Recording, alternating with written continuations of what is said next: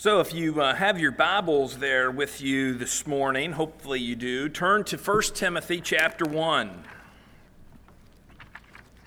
1 Timothy chapter 1, just verses 1 and 2 this morning. You follow along in your copy of God's Word, and at the conclusion of this reading, I will open our service in prayer. 1 Timothy chapter 1, verses 1 and 2. Paul, an apostle of Jesus Christ, by the commandment of God our Savior and the Lord Jesus Christ, our hope. To Timothy, a true son in the faith, grace, mercy, and peace from God our Father and Jesus Christ our Lord. Let's pray together. Father, we give you thanks for all your provisions to us, Lord, for enabling us to uh, be able to handle even uh, little hurdles that come our way, uh, just like we had this week with our baptismal. We're th- so thankful for your provision there, and uh, we do count it a joy to be able to see how you provide, even seeing how you provide through uh, the people in your church who uh, can take care of things. We look forward to our time together this morning, to these three baptisms. We're so thankful for uh, Richard and Shane and Diane as they want to follow our Lord and Savior Jesus Christ in obedience and being baptized, and just to tell everyone who is here today uh, that they are followers of Jesus Christ. And so we praise you for that. Uh, we're so thankful that we have the opportunity to gather together and then a little bit later to have fellowship around a meal. And uh, Lord, we just count it a privilege to be able to do these things. Father, we also are thankful for your word. We're thankful for the truth of it. We're thankful that in the questions and issues of life, we can find answers in the message that you have provided to us. So, Father, today as we look at your word, we would ask that it would not simply be information to us, but it would be effective in our own personal lives, in our own walk with our Lord and Savior, Jesus Christ. That's what we ask uh, this morning. We know that you have provided your Spirit to us to take your word and apply it to each of us individually. And so, Father, help us to uh, follow the Holy Spirit's guidance. Help us not to resist how the Holy Spirit would apply uh, your word this morning. And Lord, give us, give us good attentions. Uh, help us to be able to set aside the distractions of the, of the day to just focus on your word for these few minutes that we have together.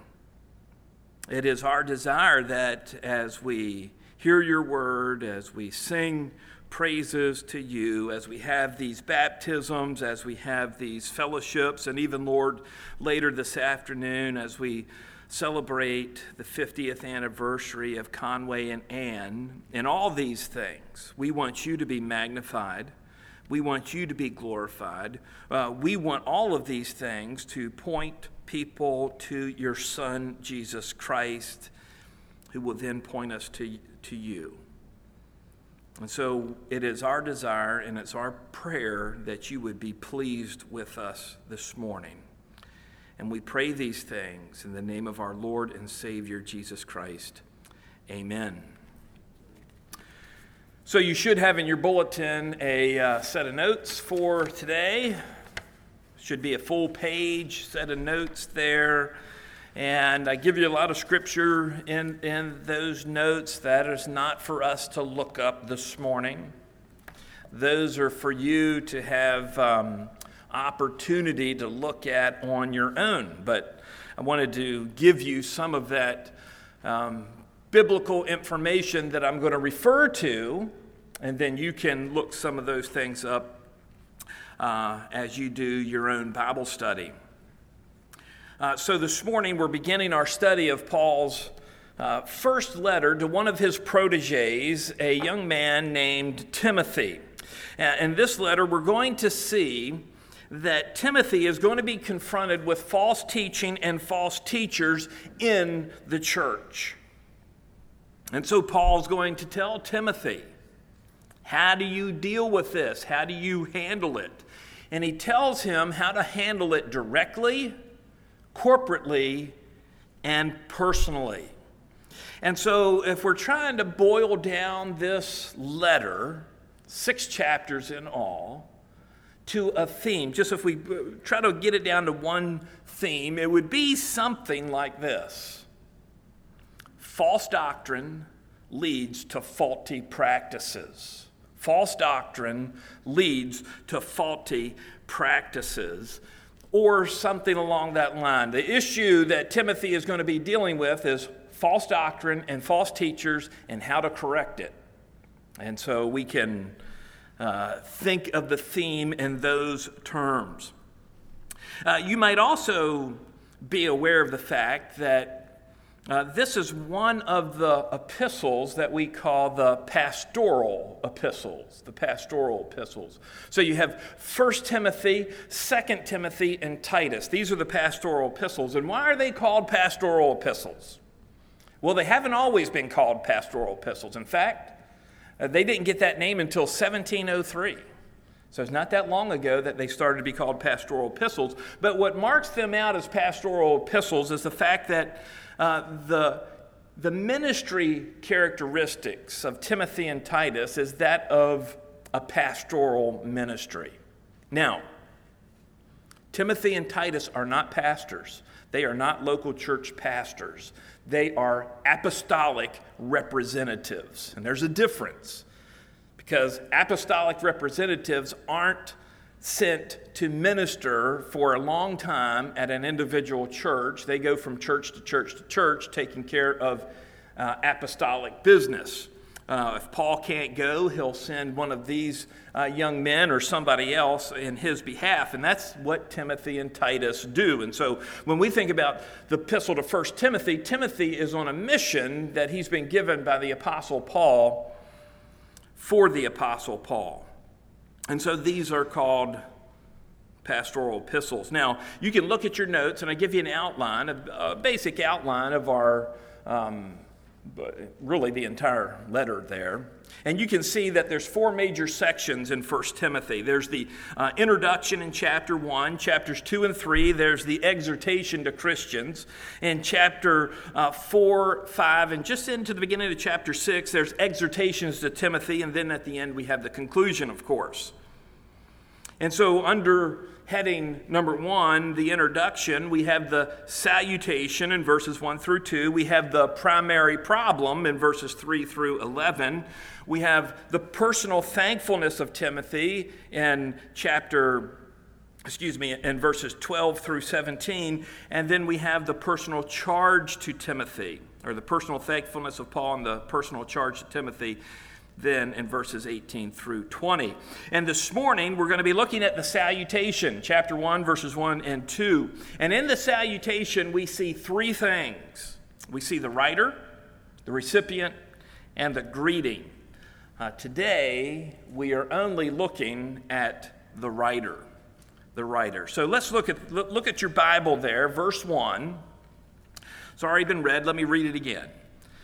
Verse 1 Paul an apostle of Jesus Christ, by the commandment of God our Savior, and the Lord Jesus Christ our hope.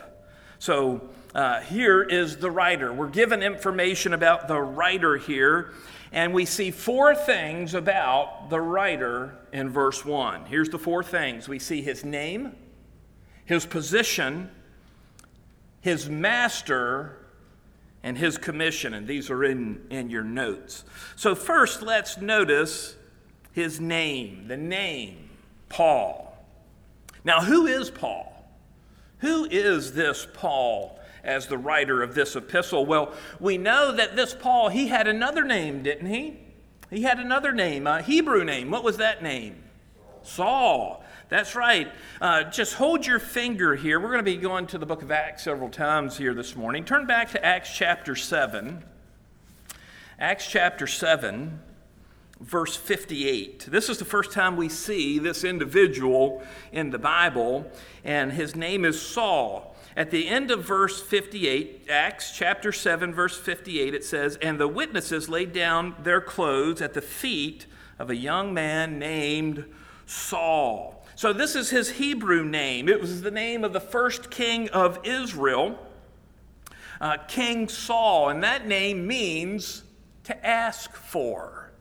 To ask for. Saul means to ask for, or the one who is asked for. So, Paul, his namesake, the person he is named for, is the first king of Israel, King Saul. Now, he not only has a Hebrew name, but he also has a Latin name or Roman name, and that is Paulus.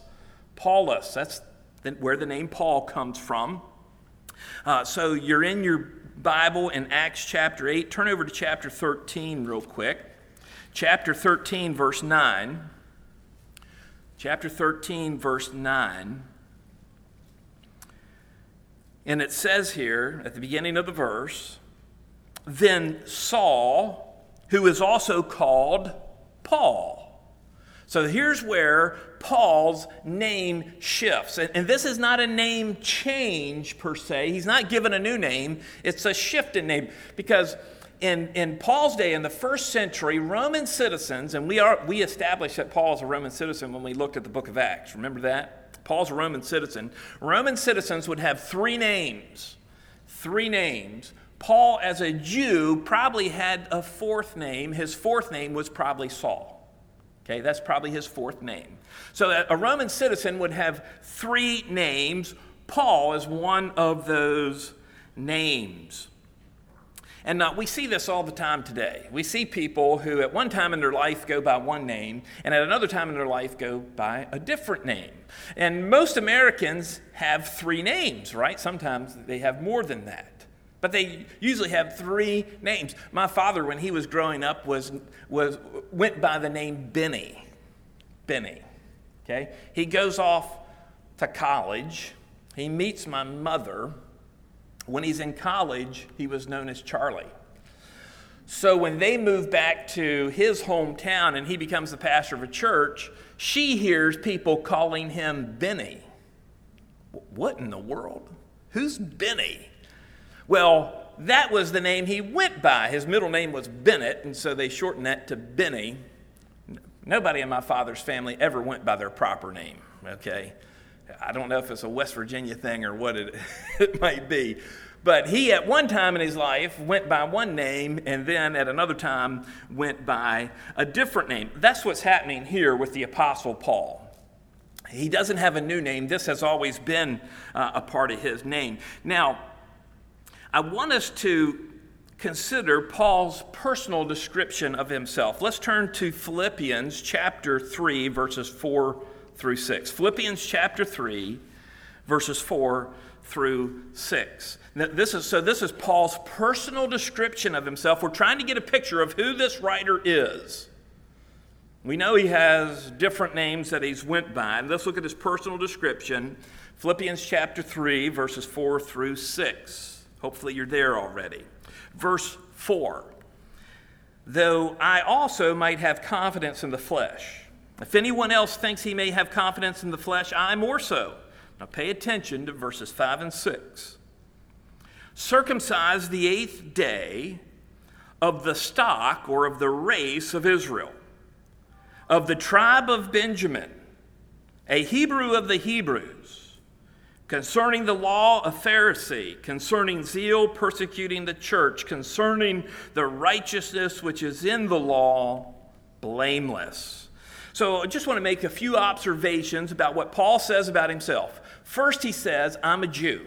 I'm a Jew. Do you see that? He says, I'm circumcised on the eighth day uh, of the stock or of the race of Israel. So this tells us not only is Paul a Jew, but his parents were good Jews. They had him circumcised on the eighth day according to the law. And when he says, of the race of Israel, of the stock of Israel, he's saying, I'm not a proselyte. I'm not a Gentile who converted to Judaism. I am a natural born Jew. I am a Jew by birth. And then he mentions the tribe that he's from. He's a Benjamite. Guess what? Remember who Paul's named after? King Saul? What tribe did he come from? Tribe of Benjamin. Now we see a little connection there. You find that in 1 Samuel chapter 9, by the way. So, Paul, by his own description, is a Jew. He's from the tribe of Benjamin. Then he says he's a Hebrew of the Hebrews. Now, that is an emphatic expression.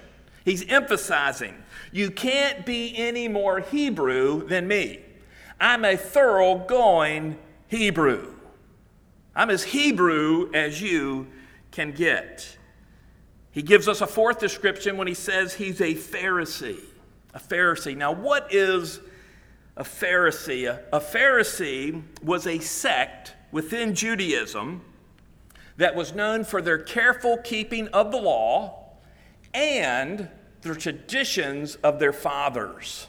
So the rabbinic teachings that would be passed down, they kept these uh, very closely.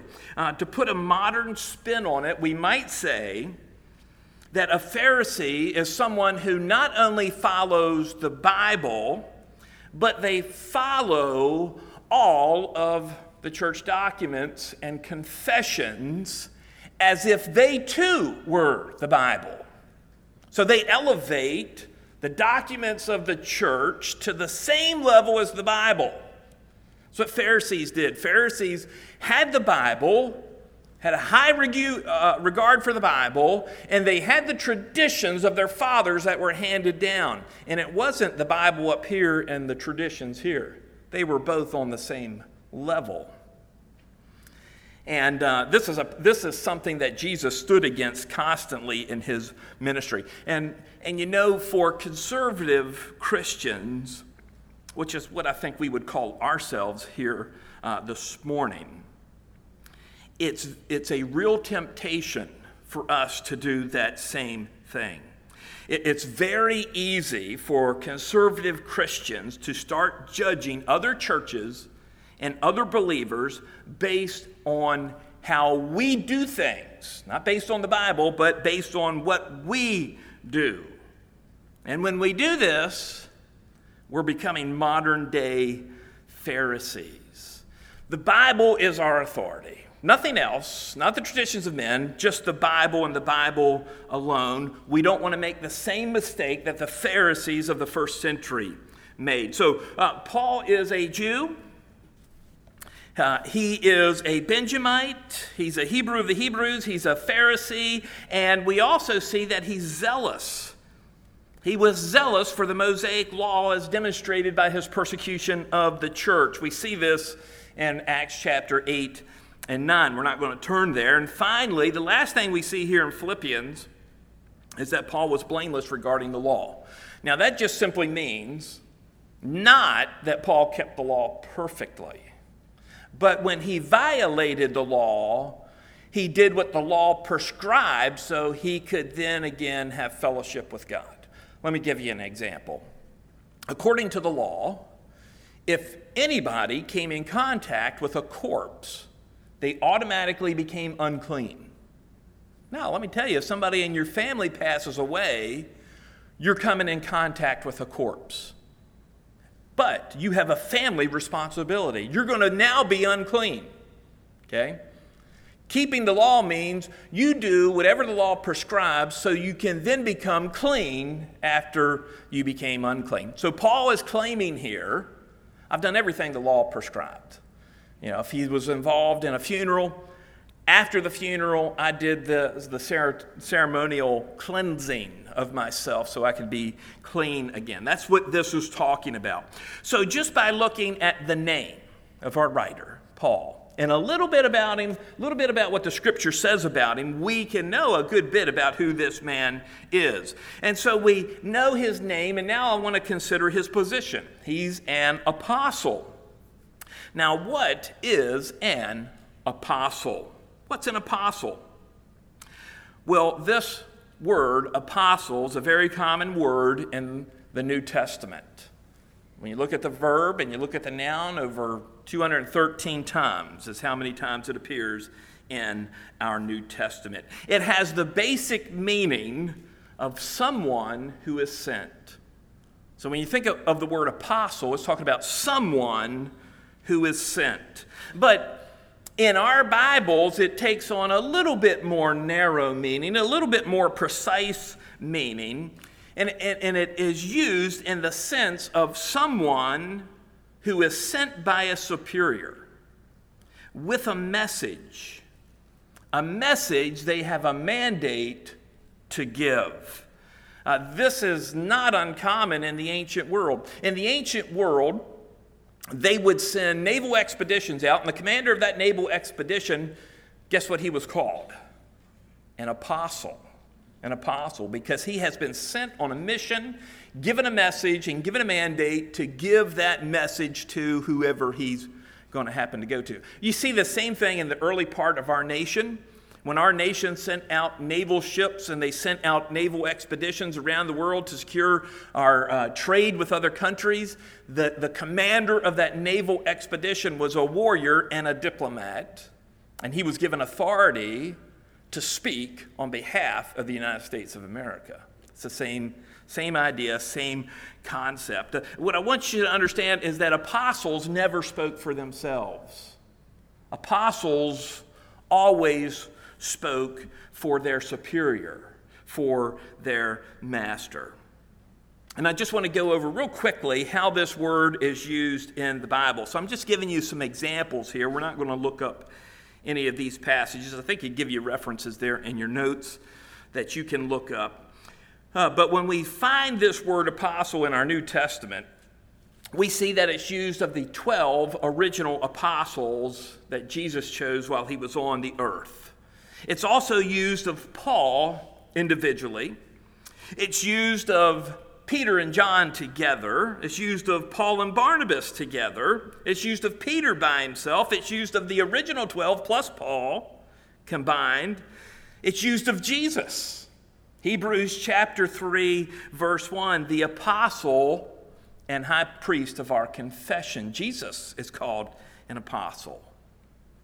Now, why would Jesus be called an apostle? Well, if you were paying attention in our John, Gospel of John Bible study that we had on Thursday nights, you know that Jesus was sent by the Father with a message.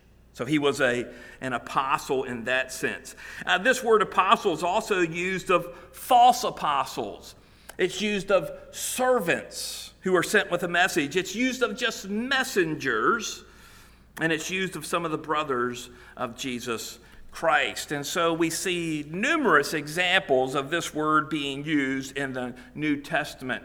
Now, Paul's an apostle. What's the requirements? What do you got to do to be an apostle? Can I just say I'm apostle? Let me put on my put on my business card. Apostle Dan Hanshoe. That's got a ring to it, doesn't it? Apostle. Apostle. So next time after after we have these baptisms and you see me at lunch, just call me an apostle. It, does that work? Can I do that? I don't think so. Turn back to the book of Acts again. Let's look at Acts chapter 1. Acts chapter 1, verses 21 and 22. Acts chapter 1, verses 21 and 22. Notice what these verses say in relationship to the, what is required to be an apostle.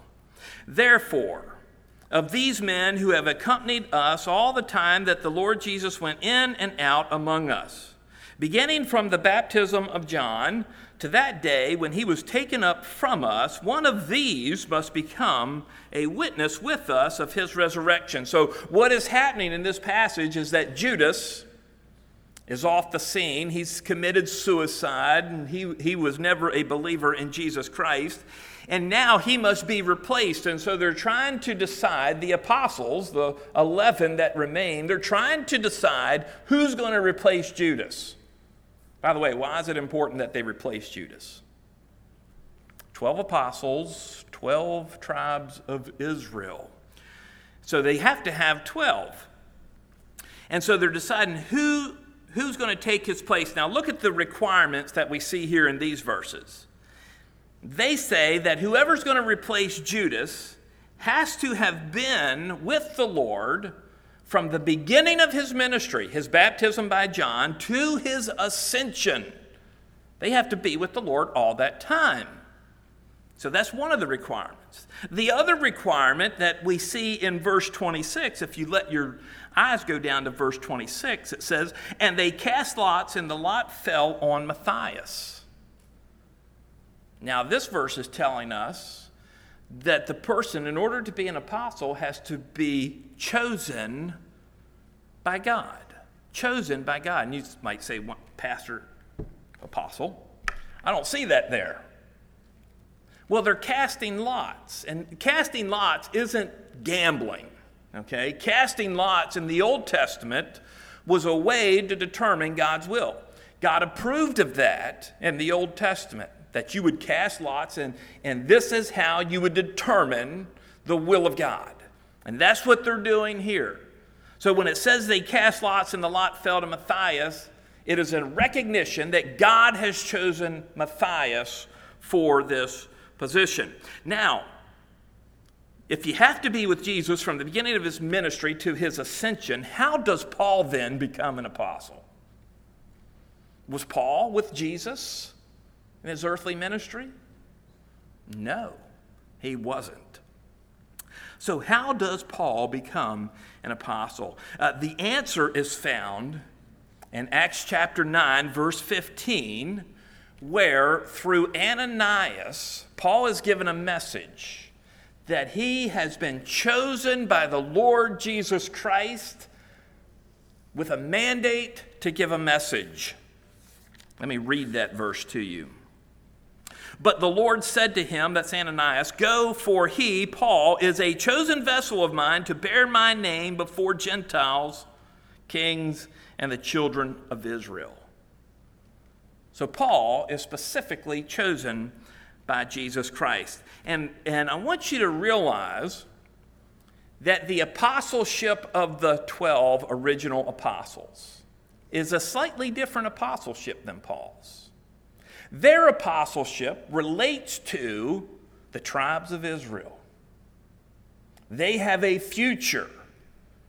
Those men will be sitting over the tribes of Israel in the millennium. Paul is an apostle to the Gentiles. So slightly, slightly different. The, the common factor is that they were all chosen personally by the Lord Jesus Christ for their ministry.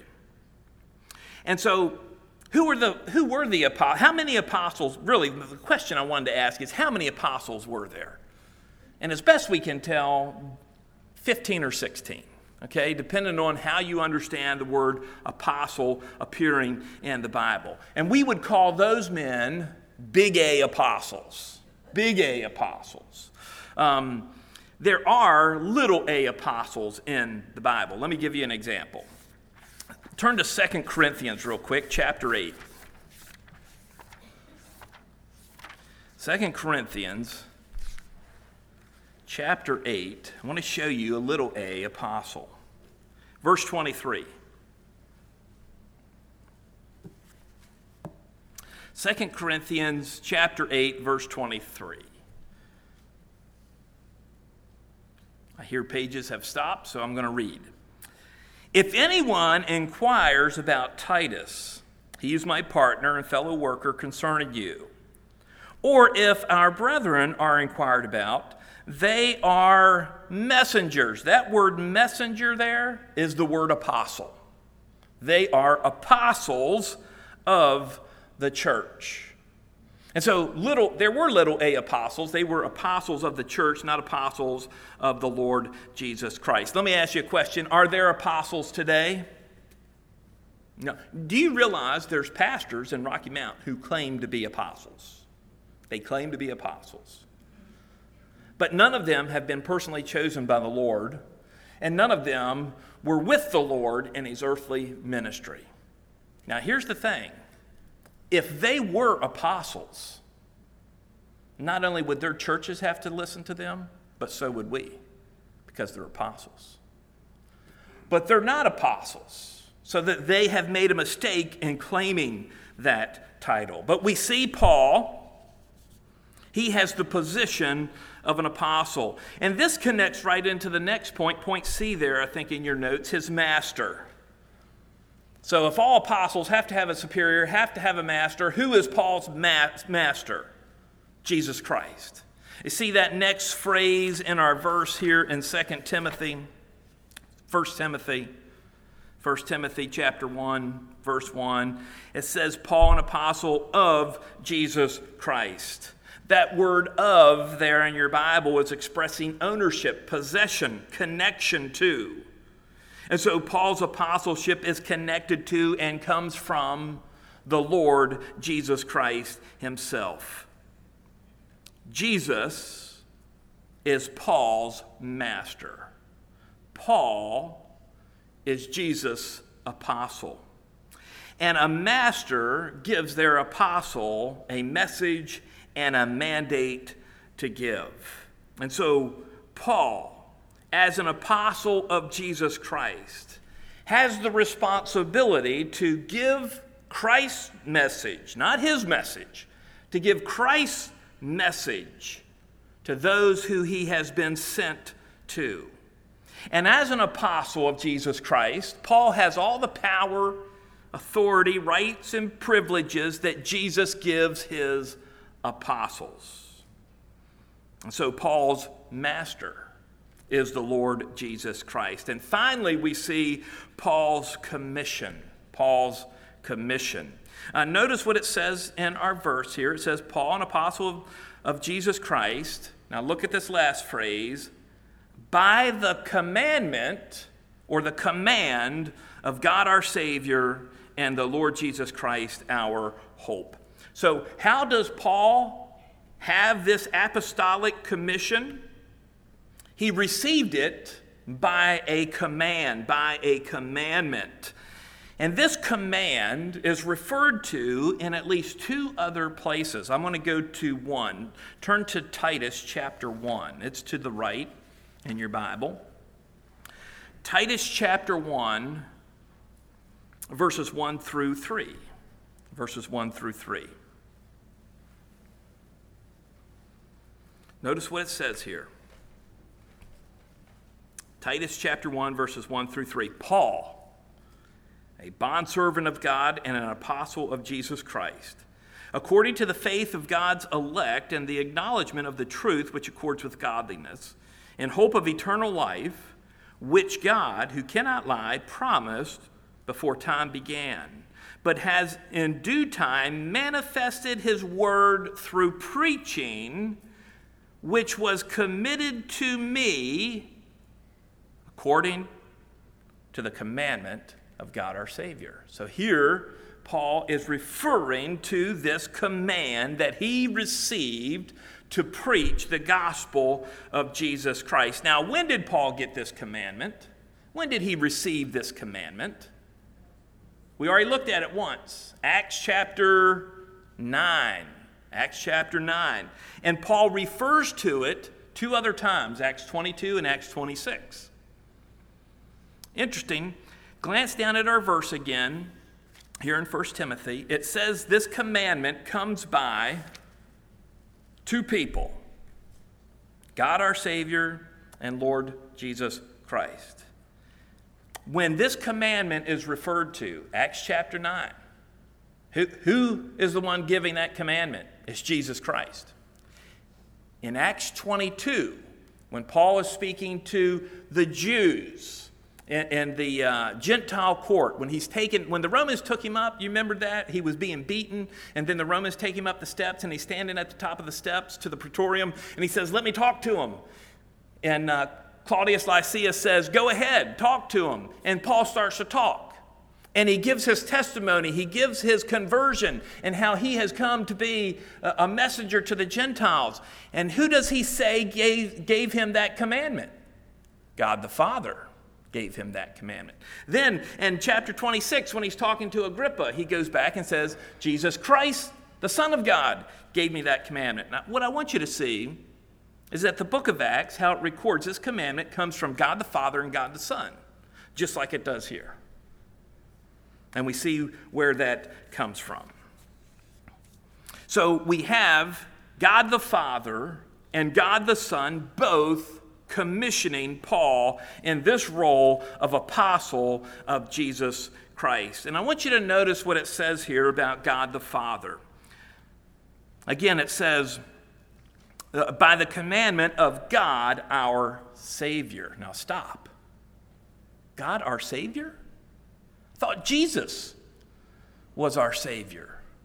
Isn't that right? Isn't Jesus Christ our Savior? Why does it say God our Savior? And here it's referring to God the Father. How is God the Father our Savior? Well, the Bible refers to all three persons of the Trinity being involved in your salvation. Do you realize that? And so, in that sense, God the Father is your Savior, God the Son's your Savior, and God the Holy Spirit is your Savior. Think of it this way the Father plans salvation. God the Father is our Savior. God the Son provides salvation. Jesus Christ is your Savior. God the Holy Spirit performs the salvation by regenerating you. God the Holy Spirit is your Savior. And so, uh, as Paul writes to Timothy, he says, I got my commission from God the Father. And then he says, I also got this commission from God the Son. And he refers to God the Son with this title the Lord Jesus Christ. The Lord Jesus Christ. Let me talk about that title a little bit. This title for Jesus never appears in the Gospels.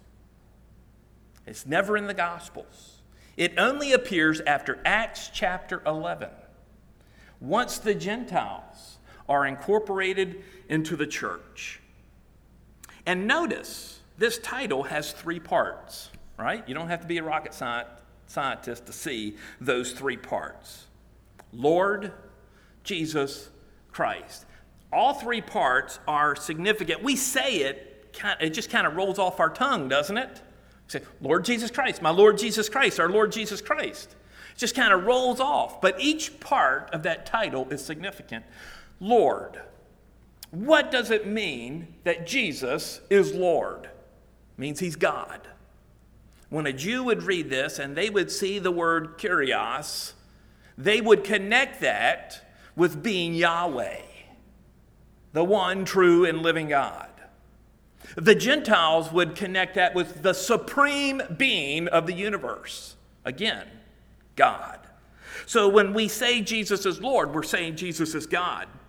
And then we have the second part of this title, Jesus. That's his personal name. Jesus is a person. He's God and he's man. The God man, 100% God and 100% man. We don't understand all that, how that can be, but it's true. And finally, he's Christ. He's Messiah. And that speaks of his relationship to Israel and how he has that relationship to Israel. He's the Messiah of Israel, he's the anointed one to Israel, to the Jews. And who anointed him? God the Father anointed him for that purpose. And so Jesus Christ is God, He is man, and He is the Messiah of Israel. And I want you to notice, go, let me back up here a little bit, and it says that Jesus is our hope. Our hope. Now, what is hope? What does hope mean? I hope I win the lottery. Is that what it means? Don't play the lottery. It's just a ripoff, okay? But that, you know, people go in, they stand in line in convenience stores and just to get their lottery ticket because they hope they win. They hope that that's not that's not hope. Hope is a certain expectation of a fulfillment. A certain expectation of a fulfillment. It's a confident expectation that something will come to pass because it's a sure thing. That's what the biblical word hope means. And Jesus Christ is our hope. Our hope. Paul doesn't say my hope, he says our hope. Because all that we look forward to is found in Jesus Christ. Everything. Our salvation, who we are as Christians, what we will become as Christians, what is in store for us in the future, it's all based upon who Christ is and what he has done. And so he is our hope. If you're a believer in Jesus Christ, the present reality, Jesus is your hope. It is a, that hope is a present possession. It doesn't matter how you feel, doesn't matter what you do. He is your hope. Now, let me close this morning by asking you a couple questions. Why did Paul stress his apostleship, the fact that he was commissioned as an apostle by God the Father and God the Son? Why did he stress that to Timothy? Timothy obviously knew that already. Why does he stress it to Timothy. I'll give you three seconds to think about an answer. One, two, three. I think that Paul stresses this to Timothy not for Timothy's sake personally, but because of the fact that Timothy is going into a situation where people will undoubtedly say, Timothy, we don't have to listen to you. Timothy, why do you say that? Why are you doing that? Who are you to tell us what to do? And Timothy can say, I'm here under the authority of the Apostle Paul. That's why I'm here. And remember, people died because of apostles. Okay? There is great authority in the apostleship that Paul has. And Timothy can say, I'm not here under my own authority. I'm here under the authority of the Apostle Paul. Now, let me tell you about today. Do we ever need to refer to somebody as our authority? Do we need, ever need to point to another man, another person as our authority? No, we don't. We don't. We have the Bible. The Bible is our authority. In fact, when we refer to somebody else, when we say, well, I believe this because this person told me.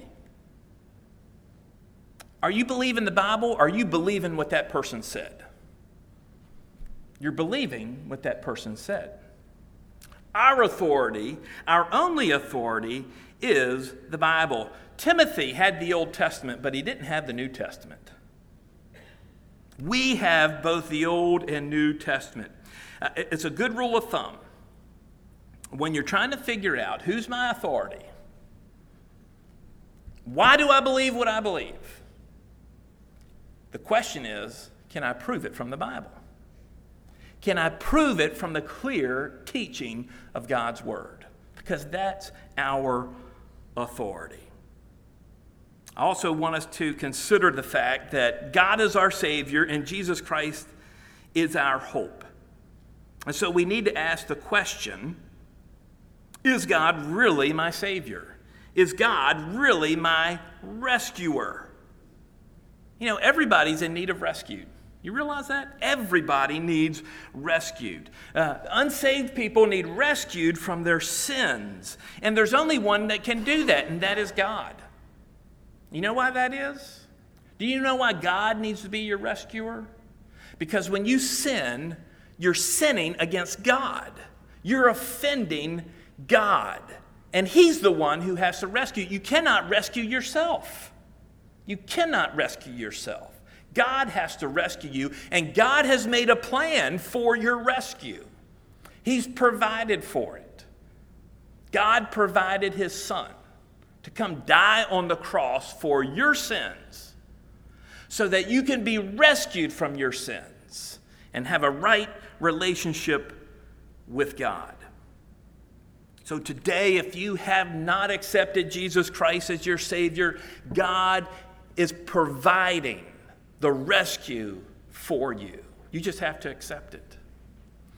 When I was a whitewater rafting guide, I know it probably doesn't look like I can even swim now, but I used to be a whitewater rafting guide. And in our boats, we would have this thing called a throw bag. And that throw bag had a little floaty thing on the end of it, and it had about 60 feet worth of line in it. And if somebody would fall out of a raft and get separated from a raft in the middle of a rapid, you could take that throw bag and you'd right at them and that line would just, you held on to the end of it, but the line would just go right out to the person, and the person could grab onto it, and you would pull them back into the raft. They would be rescued. Can you believe it? People would fall out in the middle of a rapid. You'd throw that line right across their head, and they wouldn't grab it. They wouldn't grab it. That's their rescue. That's their salvation. They wouldn't grab it. Don't be like that today. You need rescued. If you don't know Jesus Christ as your Savior, you need rescued. God is offering you a rescue, but you have to accept it. I also want to mention the fact that sometimes we as Christians who have been rescued live like people who need rescued. Sometimes, as a believer, we live like unbelievers. And, and, and, a wayward life of a believer is sometimes clearly seen in their outward testimony, how they live their life, but at other times it's on the inside, it's in their heart. It's not so easily observed. They have a heart of bitterness, discontentment, pride, hate, lust. And it's inside them. And, and if you're living with those sins, what do you try to do? Try to hide them. You hide them and you hang on to them and you bury them in your heart. And you try to live with them. Well, that's living like a person who needs rescued, but you've already been rescued. What you need to do is not to hide those sins, not to carry those sins with you, not to hang on to those sins, but to confess them to God. Don't live in sin.